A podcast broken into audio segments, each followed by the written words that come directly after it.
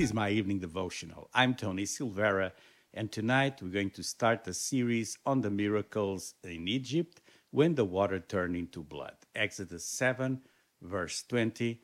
Uh, let's read uh, on the English Standard Version.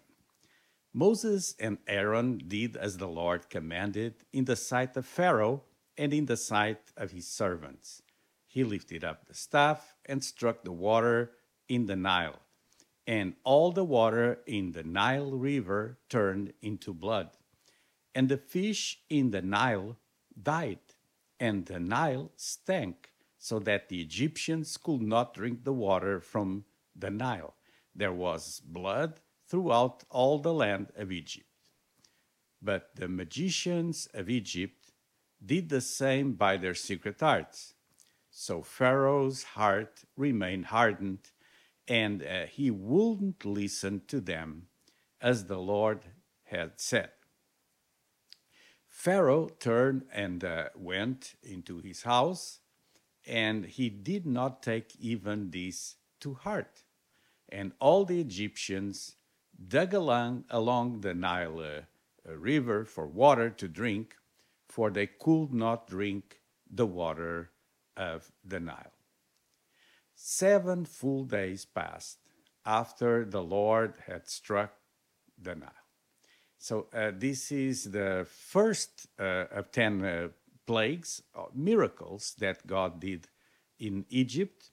They're miracles with a bad connotation because they're plagues. And Moses and Aaron are, are ordered to go to Pharaoh and uh, require the dismissing of the people of Israel. Uh, but they're told beforehand that Pharaoh's heart will be hardened and will refuse to let them go. Now, let's uh, see uh, a little bit uh, with more, uh, with a little more detail, the sequence of events. So, first, Moses strikes the Nile publicly. Second, the water turns to blood, to red color. Uh, third, the fish die. Fourth, the Nile stinks. And fifth and final, the Egyptians can drink uh, water from the Nile uh, River. So God's uh, purpose is to reveal his sovereignty to the Egyptians that consider the river uh, a godly uh, um, space. And verse 24 says, And uh, all the Egyptians dug along the Nile for water to drink, for they could not drink the water of the Nile. The implication is that the Nile had water, uh, not really blood. And there's uh, several scientific explanations that have been offered to account for uh, the Nile's uh, vivid uh, red color, and some suggested that the miracle was due to an infestation of toxic red algae. We don't know if it was uh, blood or a plague, but uh, if this is an algae invasion, invasion or any other cause, occurred when Moses struck the water with his staff that is at the precise time and place to effect uh, God's purpose. So the, the river of blood was symbolic of death uh, for Egypt.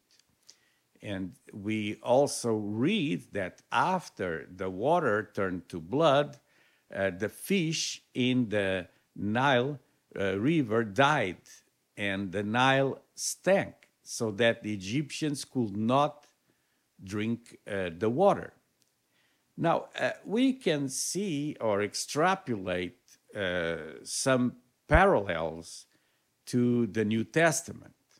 Uh, in the New Testament, Jesus' first miracle, he turns water into wine or water into blood. It's the first uh, miracle of Jesus and also the first miracle of, of Moses. Uh, water into wine was this first uh, occurrence in John uh, 2 uh, 11. And uh, uh, here in the Old Testament, the turning of water to blood culminated in the firstborn in Egypt being delivered to death, while the water into wine culminated in the life of the firstborn delivered from death. So, this is a parallel that we can establish. We could establish a few other, but the signs that God gave to Egypt in the Old Testament uh, were plagues, destruction, death. Well, the signs that Jesus did in the world in the New Testament were healings, blessings, and life. Uh, also, when Moses changed the water into blood, we are told that all the fish in the river died.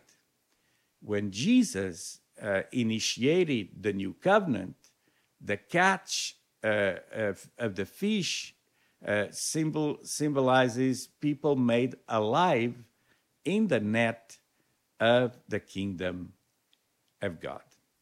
So, plenty of uh, symbolism uh, here uh, that uh, we can uh, extrapolate from this uh, first plague in Egypt, which is the first miracle of Moses in, the, in the Old Testament.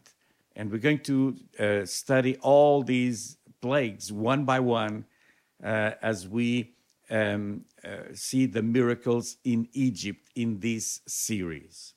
Now, I would like to tell you that God is able to transform substances, so He's able also to transform you and me.